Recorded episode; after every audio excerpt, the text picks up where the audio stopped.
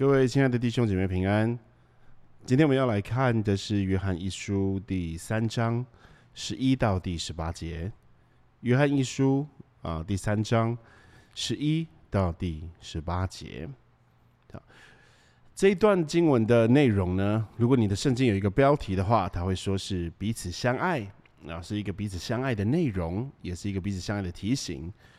不过呢，从呃三章第十节开始哈，就有一个转换了，就是告诉我们要爱弟兄，甚至他在这个爱弟兄上面呢，他有讲怎么这是一个显出谁是上帝的儿女，谁是魔鬼的儿女的一种方式啊，就是说，如果你爱弟兄，你爱你的弟兄姐妹，这就显出了你是上帝的儿女；如果你不爱，那你就不是。上帝的儿女，但没有在这个这个关系当中是没有孤儿的，所以你既不是上帝的儿女，那你就会是魔鬼的儿女了。而在第十节给我们一个很重要的关键，就是爱弟兄这件事情跟行公义是一样重要的。哦，因为第十节告诉我们，凡不行义的就不属上帝，不爱弟兄的也是如此。所以呢，上帝在我们生命当中所带出来的新生命的新性情，啊，通常都是具有很完整的样貌，不会只有一面是过度偏激的，就是过度行公义却不爱弟兄，这样是不存在的，而就是很盲目的爱着自己的弟兄姐妹，却没有在当中呢去揪出。那些不正确的事，或是指正那些不正确的事情。所以呢，上帝的儿女呢，本来的生活就是应该很完整、很全面的。我们要行义，我们要行公义，我们要做正确的事情，同时我们也要爱弟兄，爱我们身边的人。那上帝呢，给了我们这个命令，他不会只是啊交代我们一个。我们根本办不到的事情，他不只是这样子命令啊，耶稣自己呢也用他的生命来实践了啊这样子的一种生活方式，一个样式给我们来学习。第十一节啊，第十一节，我们应当彼此相爱，这就是你们从起初所听见的命令啊，还记得吗？这个彼此相爱呢？在约翰一书之前就已经出现过了。他说什么？这是新命令的，但同时也是旧命令。好，对一个新的生命来说，等你刚进到这个与主同在，在基督里的生命当中来说呢，这个命令对你来说是新的。但是呢，这个命令呢是从起初就有的了，所以同同时也是一个旧命令，一直都有的命令。没有一个呃呃，就是旧的推翻新的，或是新的推翻旧的，它是同一个命令，也就是要彼此相爱。所以呢，约翰在这次呃在这里呢，再一次的提醒他们：你们应当彼此相爱。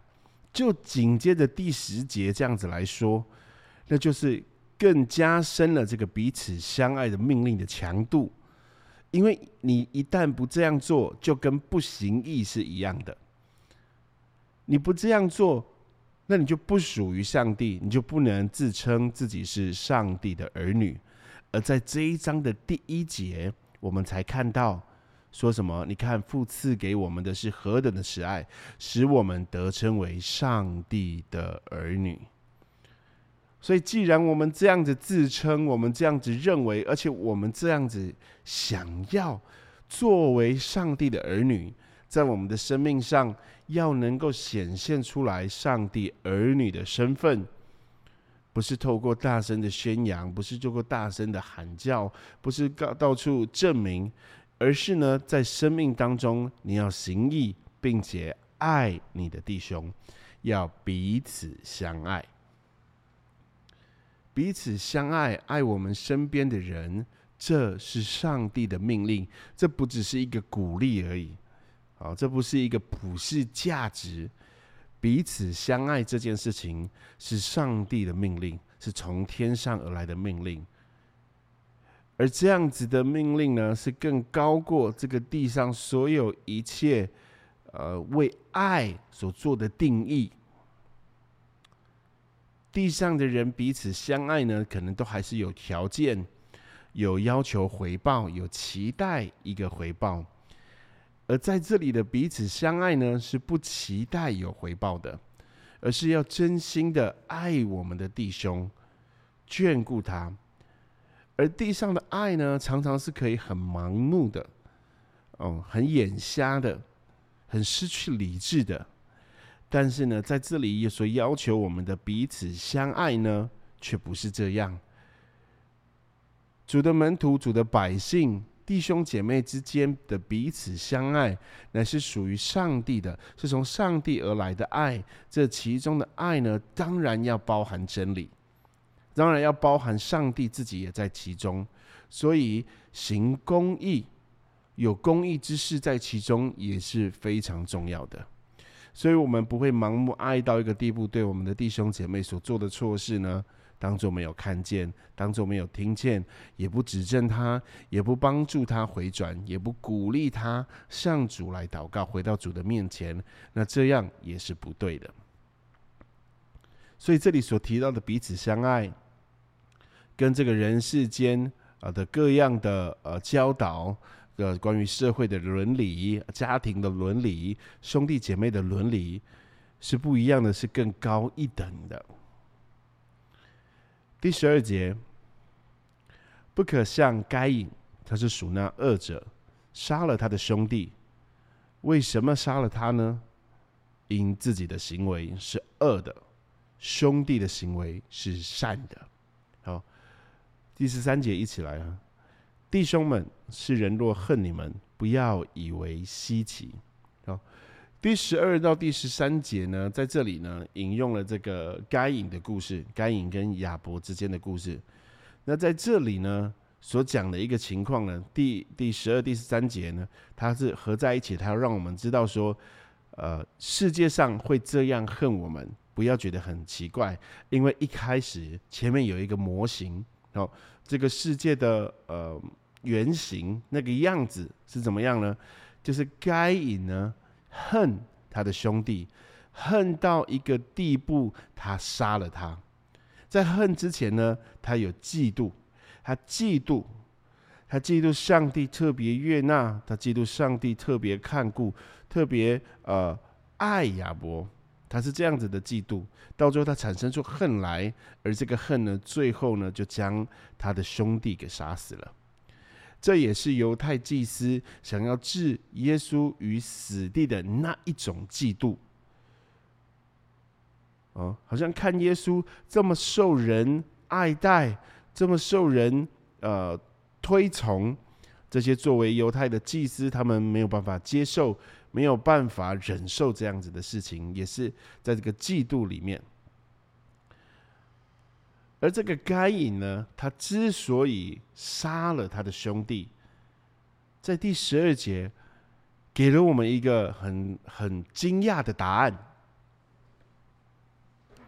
就是呢，该隐呢是因为自己的行为是恶的，兄弟的行为是善的。因为这样的关系，所以杀了他。所以第十三节才会让我们说：如果这个世界上的人恨我们，不要以为稀奇。他是在说，作为教会，我们应该要行公义，我们应该要做出善的行为。而世界上的人会仅仅因为我们是善的，他们是恶的，就恨了我们。不要以为稀奇，因为起初就有一个这样的样式，这样子的模型，就是这个世界后来的样子。他们以为他们自己比我们好，哦，或讲的我们是作为教会，或者是他们的，他们当然不会觉得自己是恶的嘛。可是他们看我们的行为看的不顺眼，啊。看不下去，你们自以为你们比较好，你们比较圣洁，你们比较高尚，因着这样的缘故，他恨了我们，他恨我们。而我们要与这个世界不一样。我们要与这个世界不一样，我们要行公义的同时，要爱我们身边的弟兄姐妹。这个世界呢，有许多原是我们自己身边的朋友、亲朋好友，他也会因为单单他的行为是恶的，我们的行为是善的，他就恨了我们，他就恨了我们。而我们要爱我们的弟兄、我们的姐妹。接下来，我们来看第十四到第十八节。我们因为爱弟兄，就晓得是已经出死入生了。没有爱心的人住在死中，凡恨他弟兄的，就是杀人的。你们晓得，凡杀人的，没有永生存在他里面。主为我们舍命，我们从此就知道何为爱。我们也当为弟兄舍命。凡有世上财物的，看见弟兄穷乏，却塞住连续的心，爱上帝心，爱上帝的心，怎能存在他里面呢？小子们啊，我们相爱，不要只在言语和舌头上，总要在行为和诚实上。所以第十四节呢，开始告诉我们，我们要去爱我们的弟兄，我们要爱我们的弟兄，我们不要像这个世界一样，单单只是因为别人比我们更好，我们恨他，我们嫉妒他，我们就杀了他。第十四节告诉我们，我们因为爱弟兄，我们就知道。就明白我们已经不一样了。为什么呢？为什么说是出死入生的呢？因为没有爱心的人住在死中，也就是这个爱弟兄的能力是透过新生命所衍生出来的，所诞生出来的，是在新生命当中所具有的一个能力，使我们可以爱我们的弟兄，爱我们的姐妹，爱我们身边的人。没有爱心的。人住在死中，因为他还没有被重生，他还没有拥有这个新生命，以至于他可以得着这个爱弟兄的能力。而第十五节说：“凡恨他弟兄的，就是杀人的。你们晓得，凡杀人的，没有永生存在他里面。”所以第十五节呢，也是在回应第十四节的后半段的人住在死中这件事情。因为对一个人，他对一个他的弟兄。有仇恨，有嫉妒，以至于他把他杀死了。这个第十五节说：“凡恨他弟兄的，就是杀人的。”所以呢，我们爱他，我们就不是杀了他的。而你只要是在心中的恨，在心中对你的弟兄产生了那样子的恨，你就人住在死中，因为你们。在心中，如果杀了人，就没有永生存在他的里面了。这是第十五节跟第十四节合在一起要做的一个解释，或者是他约翰一个提醒：缺乏爱就是灵里面已经死亡的证据。哦，缺乏爱就是你里面没有新生命的那种感觉。但是约翰绝对不是在说。呃，这个你们你们晓得，凡杀人的没有永生存在他里面的意思，不是说这个杀人的罪啊，啊罪无可赦，没有被赦免的可能，或是没有悔改的可能啊。耶稣甚至为杀他的人啊能够得到赦免，还祷告还祈求嘛，对不对？他只是在说明，约翰在说明一个原则，就是呢，取去别人生命的，一定会上掉生命。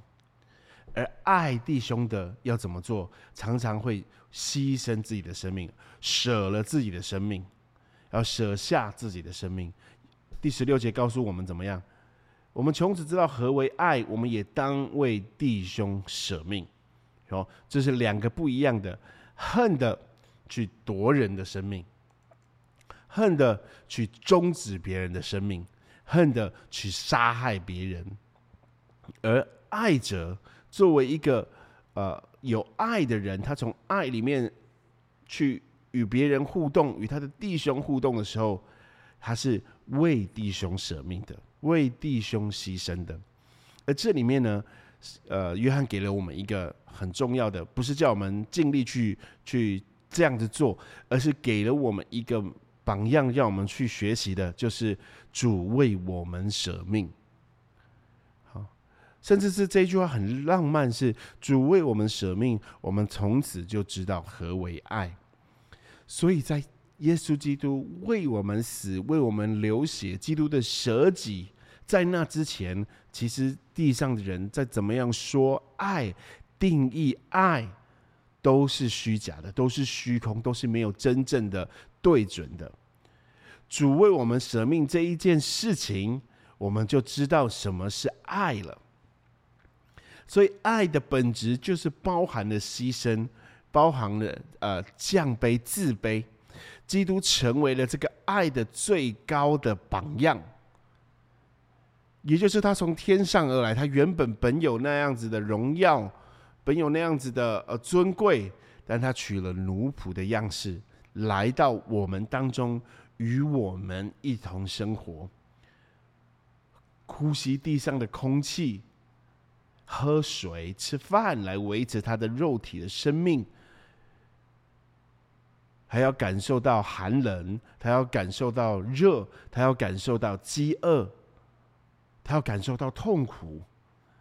这些原是他本来就不会、没有必要承受的，但他为我们舍命。为我们舍命这两个字是嗯太简单的形容，它其实付了更多的意义在其中。